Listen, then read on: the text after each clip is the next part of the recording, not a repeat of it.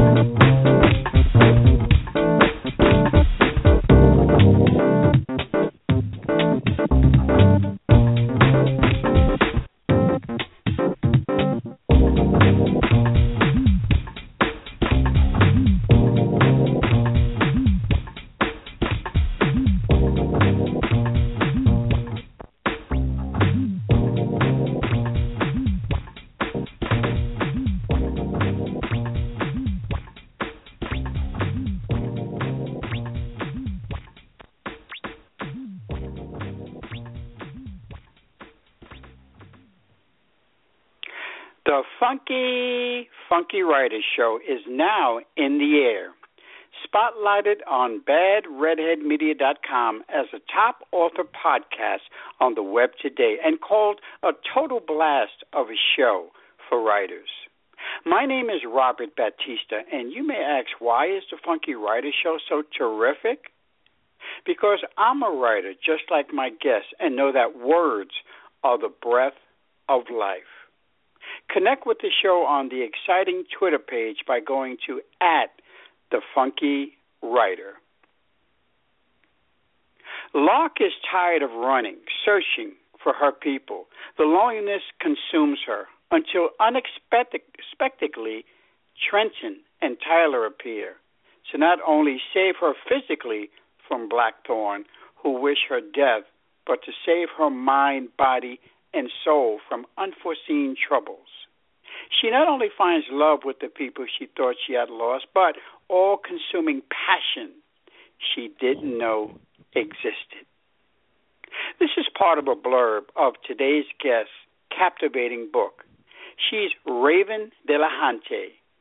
Raven Delehanty, welcome to the Funky Writer Show. Well, thank you, Robert. Thank you for having me. It's a pleasure, Raven. Raven, your book, The Last White Wolf, is very intriguing to me. Please tell us what the book is about. Well, I wanted to be able to put people into a world of werewolves where they weren't monsters, where they were an actual race. And so I created this place called Wolf Town and the last queen, Lark herself. And I wanted... um. people to be able to experience love from different points of view rather than the norm. So I made a, a nice little triangle with a set of twins. So it's it's an interesting way to look at werewolf life. Yes, definitely. Uh, I know you love wolves and have them on your land. How did your love for these magnificent animals play in the concept of this story? Well, I think because I've been... Um, have, I've had wolves for about thirty years off and on, so I really understand their personalities, and it was the perfect format for me to translate into a shifter because I already knew their movements and the way they act and their sense of humor, so it was easy to make them into people. You know, when you look at an animal every day and you see how it behaves, it's not that hard to write it as a human. And all of my books are shifter characters, so I, I thought that that would be an you know a good base to start with. So you being so close to wolves and surely know them well, are there any misconceptions about them that you can talk about? Are there things about wolves that people don't know about and should? Oh, there's a lot of things that people misconstrue about wolves. Um, I would say that the primary one is they think they're going to just attack you in the random when you go through the woods. When right. The truth is, wolves are, are generally cowards. They will run from you unless you're um, attacking a mate or a, a cub. You know, generally wolves will run and hide even if they're in a pack because humans are scared. You know, they're scared of humans. So they, they're not very aggressive as far, unless you go in, like, the dead of winter when they're starving and you try to, like, right, mess with right. one of them.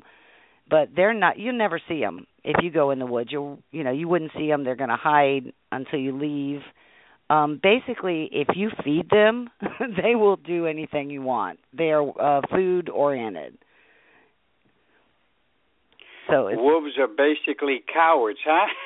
Yeah, they are. That's something I never knew, so thank you for letting me know, just in case I come across some.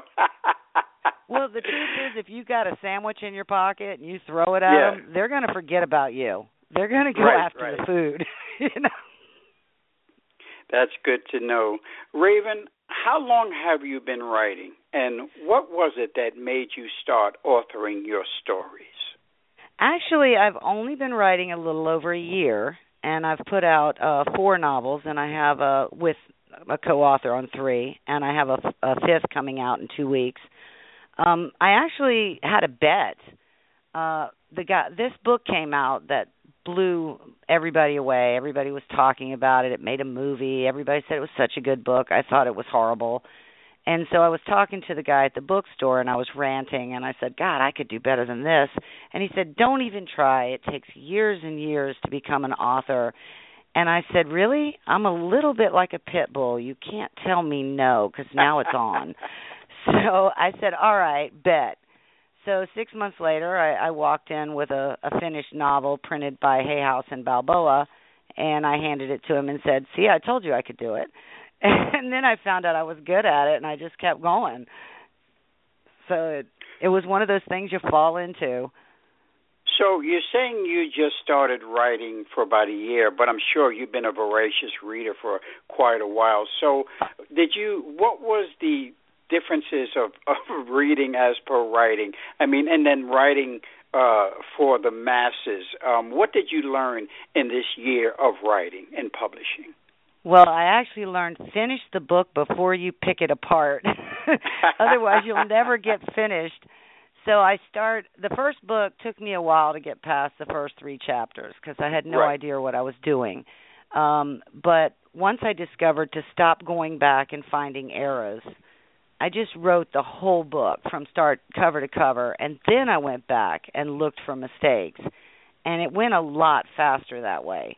Because it's not, once you go back, you realize, oh, well, it's not that bad. It just needs a few tweaks here and there. But right. if you keep going back, you'll never finish it. You'll just spend your life on chapter one. So I was like, no. But, yeah, and I, I've probably learned, um, I read about seven novels a week uh, normally. I always have. And I have a specific, I like um, paranormal, and I like the shifters and the vampires and stuff like that. So I just wanted to make my characters less um, horrible and more real, like the way a real people would live. Right. And so I kind of took, you know, all the old movies and stuff like that, and I thought about the way they had portrayed a character. And then I thought, well, how would I portray this character? And I just changed it to make characters more like human beings with thoughts and feelings and emotions, and not have just a mindless beast running around slashing people's throats. So that's kind of what I was going for. Yeah, that that makes sense. So it seems that the Last White Wolf genre is part paranormal with some erotica thrown in. Would you, would you agree with that? Actually, quite a bit of erotica. Um, I was being nice. Yeah. Well, um, the first book was a little bit more intense as far okay. as the erotica goes than the second one, because, like I said, I was, you know, trying to compete against an erotic book when I wrote the first one, right. and I didn't want the story to be overshadowed by the erotica. So I tried to give it a balance to where, you know, you didn't have just nothing but erotica; you had some story. And sure. so I gave, you know, I, I tried to make it a story that if you took the erotic out, you would still want to read it. And I, I think I pulled that off with the first one. The second one, I got more into the story itself, but I still have erotica in there. It's just not as much. You know, it's, you know, you might have uh, sixty pages in A Wolf or Samantha of erotica, where you might have eighty-five or ninety in The Last White Wolf. So, you know, but they're part of a series, so you want to read them in order. At least I like to read series in order. One five-star Amazon review of this book by Number One Book Babe states, "For a debut novel, the plot in this book is impressive. There are some wonderfully original ideas that I haven't come across in other paranormal books of the shifter variety. The author also doesn't hold back on the hot, sexy scenes, and there are plenty to enjoy, unlike some erotica books where the sex overtakes the story. This is not the case here. The balance between plot and hot has definitely been achieved, providing a great read and some enjoyable erotica all rolled into one." Wow, plot and hot. First time I heard that. You have some gift there, Raven. Great story and hot pages. You go, girl. That was awesome. Yeah, I actually love that particular review. I've I've copied and pasted it on Twitter. Um, it was one of those reviews that you, you read and you're like, wow, thank you so much. You know, it's I just glad that they got it. You know, when you write a story, you want them to understand right. what you're trying to portray right. and not think, you know, oh, this is just some trashy novel. I wanted them to enjoy the story. And from most of my reviews, it seems like people like the books. And as you said, in the review that, that ju- I just read, she said you masterfully mix both the erotic and the story very, very well, which, you know, which is fantastic. Um, so how was The Last White Wolf published and your first book published?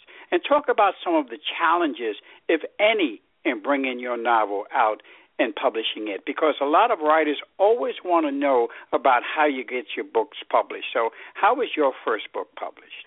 Well, it was actually a challenge because I had no clue what I was doing with the first book. I didn't do any okay. research. I didn't, you know, I just assumed you send the script out into the world and hopefully someone will like it.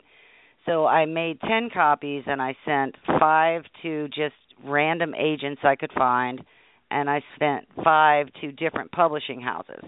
Well, Reader's Digest sent me a really nice letter. They said that they would love to publish it, but because of the erotica, they couldn't. But right. they referred me to um, Hay House slash Balboa, which is a self-publishing company through Hay House, and you you have to pay for it, but it's you get to pick your plan and all that.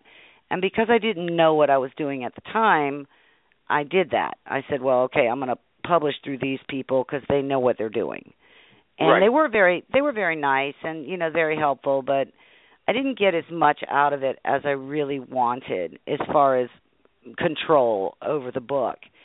So with the second one, I had already hooked up with Rita by that point, and she explained to me that I could publish directly through Amazon.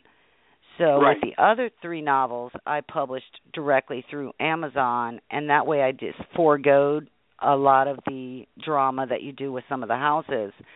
Now, there are some larger houses that I'm still applying to, and I just go to the website where it says submission, and you send a, a book in, and if they like it, they'll let you know in a couple of weeks.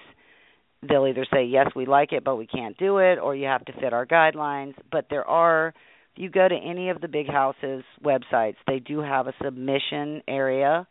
Everybody okay. except, I believe, Penguin House, who requires that you have an agent. Okay. But, you know, if you just kind of have you know. to search out there, but right now I'm very happy with the Amazon publishing. Let's talk about Raven Delehanty, the person. Where did you grow up, and what was your childhood like?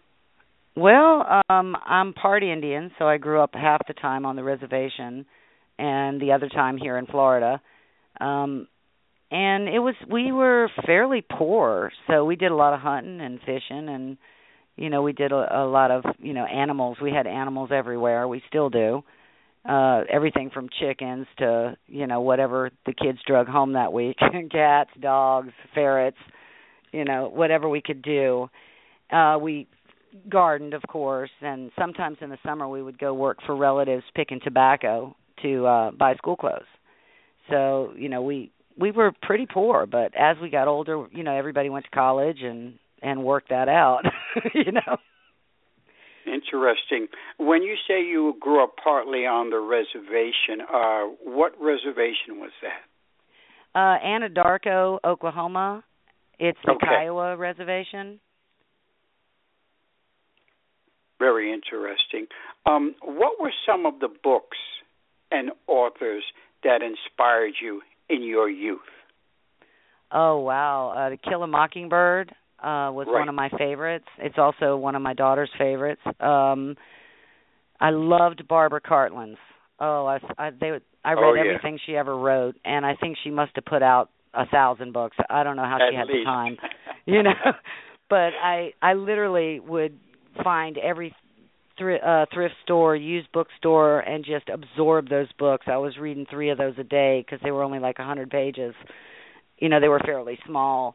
I yes. read a lot of those. I, I never got in, and I loved Andre Norton and Anne McGaffrey.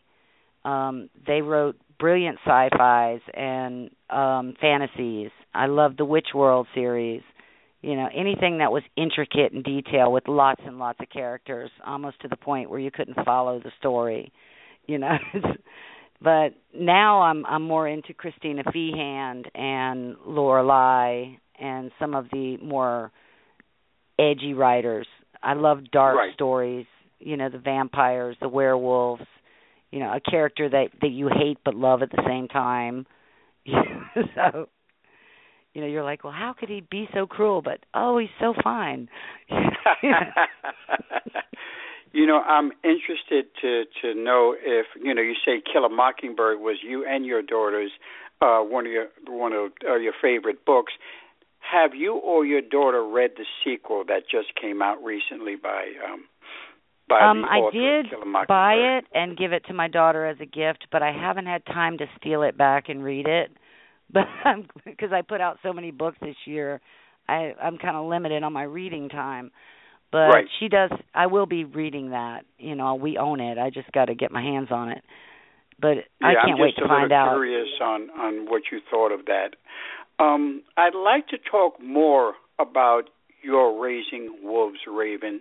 Did you raise them from little pups? And what are the differences in bringing up young wolves as opposed to dogs? Is it true wolves need a lot more roaming space and require more work?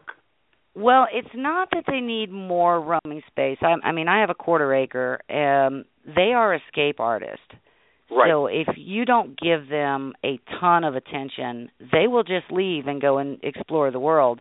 And I've had a couple of them that could unfray chain link. They can jump about eight feet, so they can jump a privacy fence without hot wire. Um, you know, there's a lot of challenges as far as keeping them wanting to stay with you. You know, they, they require a lot of attention, doting. You also have to know when to just step back and let them do their thing, because right. if you have a couple of them fighting for um, who's going to be in charge, you're not going to stick your hand in there and try to pull them apart. You'll get bit by mistake. You know, I just turn the hose on them. But, you know, you know they're, they're, you know, I always raise them from puppies. Um, and okay. right now I'm primarily dealing with the hybrids because I'm in town. When I was, you know, in the country, I could keep full-blooded ones. But in town, you can only keep up to seventy-four percent. So the ones I have right now are seventy-four percent Timberwolf, and the rest Belgian Shepherd. And they are different as puppies. They tease more because they get more teeth. Um, they will eat your furniture if they're bored. I've had a couple of dining room tables that they just ate while I was gone. You they know? just devoured. Yeah, they ate the legs off. I mean, it was like the legs were gone by the time I got home, and I wasn't gone that long. You know, they're just they're, they can be destructive, so I wouldn't recommend them if you don't have the time and the patience to really train these dogs. You know, you have to spend a lot of time with them. And, you know, my kids have grown up with them, and, and they understand them, and they know when to back off and, you know, when to approach a dog. Plus, you can't just walk up to a stranger's dog. You kind of have to be part of that pack, that family unit. Right. You know, so I, I limited the other neighbors, people that came around from going near the dogs. You know, I was like, no, pet the puppy, you know. but, but yeah, um, they are uh, they weigh more than a dog at birth. So a newborn wolf might weigh two pounds, you know, and my males go up to one hundred forty. Right. My females are about sixty to eighty, depending on the, the wolf. But and they eat a huge amount. They're, you know, they eat a lot. I probably go through four hundred pounds of dog food a month, plus raw chicken. Wow. So, you know, there's it's a it's a commitment. It's and they live longer. Yes. They can live twenty-five years. So if you're wow. not planning on, you know, keeping that dog forever, don't get it. You know? That that's good to know. Um, I and this piggybacks to my next question. I understand there's a hybrid, as you said, of both animals, which now you tell me that you also own, uh, called a wolf dog, uh, and it's a hybrid of, of a dog and a wolf. Can you tell us more about these animals? Because that, that really piques my curiosity. Yeah, well, they're actually wolf hybrids because a wolf dog is an actual different breed. Um, Got it. A wolf hybrid is usually a high-content wolf percentage mixed with either a shepherd or another intelligent dog. If you mix it with something stupid, you will get a stupid wolf. And a stupid wolf will dig holes that are twelve feet deep and bite you. So, oh you know, I wouldn't God. recommend breeding these with uh, pit bulls or Labradors. Right, right. You know, this is something that you, you have to be careful of the mix. No chows. You don't want anything aggressive because two aggressive dogs make a more aggressive dog. Mm. But um, wolf hybrids are actually fairly easy. They're similar to dogs. They just have more of the curiosity, the escape artist, and the um, the constant ravenous um, appetite. Right. You know they. You know, so you have to keep them, you know, on a schedule. Like a child, you have to feed them at a certain time every day without fail, you know, otherwise they'll eat the neighbor's cats. So, you know, oh my God, you know, that's but, interesting. Well, actually I live in a um, interesting part of town and they love my wolves because they howl whenever the fire truck, the ambulance or the police are coming by. So the Sug boys run away, you know, they're like, oh, gotta go. The wolves are howling.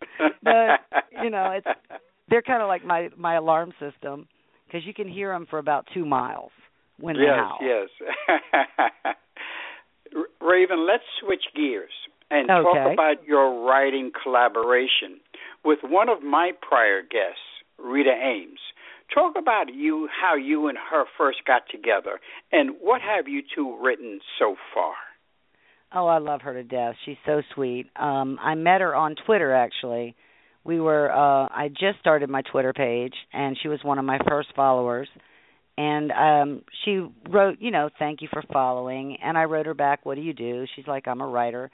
And we somehow came around to the discussion of, you know, she was in the middle of writing five short stories. And I was, and she's like, but I don't have the time to really finish it.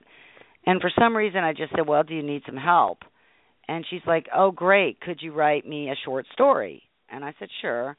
So I whipped one up and sent it to her, and she was like, well, I'm really running low on time, and I've got to get this book out. Go ahead and write me another one. So I did, and our our writing styles complement each other so well because she writes very coming-of-age, sweet characters, and I write very dark characters. Um, nice they're mix. A little more aggressive. So we kind of complement each other. And for some reason, when we put them together, they really work, and they make something magical. So the first book came out, and that was Night Flames, and it became pretty popular. Everybody loved that book. So she's like, well, let's do something different. Let's do a vampire book. I said, okay, I've never written a vampire story. So we, we each did two one story each for that book, and that was Silver in the Moonlight. And her story was a coming-of-age, um, lovely story about a, a vampire and his love. And mine was, you know, a little more about crime, drama type thing. Right. But when we put it together, it came out really well. So once we sent that one off, the next thing I know, we're doing another one. And this one will be out in two weeks. And it's called um, Sensing Love. And we're just waiting on the rewrites right now. And then that'll be out.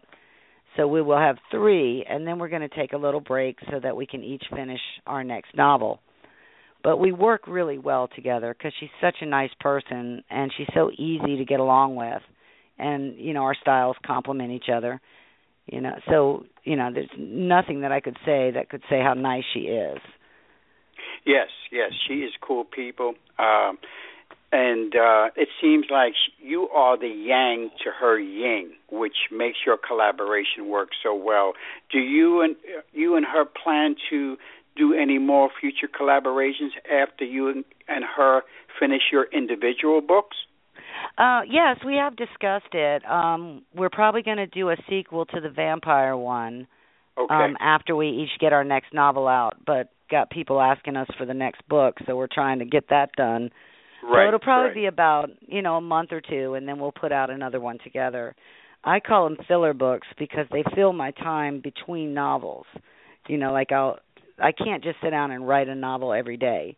So I like the little short stories that we do together because I can put right. one of those out a week, you know. So whenever I'm in the middle of a novel and my brain starts to fry, I just start working on a short story, and the next thing I know, I've got, you know, three short stories ready to go. And she does the same thing. So we we are very opposite, but yet we're the same. We're kind of like, you know, two sides of a coin. Yes. Raven, let's talk social media. I see, as you mentioned, you're on Twitter, uh, and I see you're on Goodreads and, and the like. Of all the social media platforms, which one do you feel is the most beneficial for your brand, and which, in your estimation, is the best for authors? I would say uh, Twitter and Goodreads are probably the best, too, because on Facebook, you generally are talking to friends and family and people right. that actually know you. And they've probably already purchased your book. You know, they're not complete strangers, or you may not have but ten strangers on your page, where on Twitter, most of them are strangers. Most of them are from different parts of the world that may not have heard about your, you know, what you do. So I think Twitter is probably a better advertising format. Um, Goodread is great because, you know, everybody that writes is on there. You know, so periodically you'll get some kind of, you know, little thing that'll say, you know, oh, your editing needed work. And you're like, oh, okay, I'll take care of that. Because you know if they're on Goodreads, they read a lot. Otherwise right. they haven't heard of it, you know.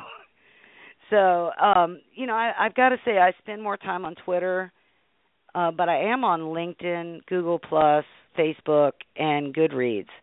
Okay. Um, I do about an hour a day uh, of just posting on all the sites. And it takes me about an hour to post four ads on all five sites. So I'm, you know, it's you got to be vigilant with the um, social media because they will forget you if they don't hear from you by tomorrow. You know, that's so true. You know, Raven, you are such a well-laid human being. I know that you also, in another life or lives, uh, have been a martial artist and also a ballerina. Can you talk about that, please? Oh, sure. Well, I started uh, doing ballet at about three, and I did it until I was probably twenty-two or so. Um, and then at sixteen, I started taking uh, Tang Soo Do off and on through Master Pack here in Jacksonville. And I've stayed with him whenever I'm in town for the last thirty-five years. And he's still around. He's like a hundred, but he's great. Um, I really, I used to fight tournaments a lot, and I really enjoyed wow. the, the battle of the tournament. Um, I enjoyed, you know, fighting, but I think it was about two thousand, I was no longer allowed to fight women, so they started making me fight men, and the battles got a lot harder. So, and I'm older now, so I, I haven't fought a tournament since two thousand four. It was the okay. battle, the last one I fought. But, I mean, I usually hold my own. I, I love I love the battle. I really do. I get all excited and get all into it. Um, and I still work out three or four times a week. You know, it's it's a lifestyle. You really have to enjoy martial arts. You know, you, you can't put on a Rocky movie in my house without everybody screaming. You know, we get into it. We throw popcorn at the T V, you know. Any kind of uh, cage fight, anything like that, we're all into it. You know, so we love it. But that is so interesting. So I, I take it you're a, a M M A fan? I was an M M A fighter before it was called M M A. Wow. I actually went to Taiwan and fought a few full contact matches over there. I spent uh, about a year in Taiwan. um, I did pick up Chinese, but the slang version. Um, yeah, we I did a lot of that. I traveled quite a bit in my youth to do nothing but, you know, fight. And I actually broke my back in a fight once. Uh, healed up after acupuncture. But mm. So when is the book about that part of your life coming out? I, you know, I may add some martial arts or fights to um, a book. Don't see that as being an actual book unless it's a character that shifts, that likes to fight, you know. Got it. But I did use a lot of it when I was doing the technical fight scenes in both of my first two novels, you know, because I luckily could picture it in my head from all the years of fighting. So right. Anything that they did in the book, I knew was feasible other than the ripping of the head, you know. Everything else was feasible. You could do it. And I tried to, you know, put that realist into the fights in my books. But I don't see writing a book straight about fighting or a biography um, because I, I find myself boring. You know, I, I find my characters more intriguing. What? You are in no way boring. I would tell you, if you put out your biography, I'd be the first in line to buy that book. You're kidding me? Oh, I have to think from, on it. From ballet dancer to mixed martial arts to a writer to erotic writer to, to shape-shifting oh, don't forget, writer I was an to paranormal writer. And, and that's only part of what you've said. Man, I'd buy that book in a minute. Mm. Anyway, uh, what's next for Raven Delehanty? You know, you mentioned the stuff with Rita. What other irons do you have in the fire coming up? Well, I have started book three of the Wolf Town series, which is The Last okay. White Wolf and A Wolf or Samantha. I've started that one. Um, I'm thinking about doing a children's book under a pen name because I don't want children looking up my erotic page by mistake.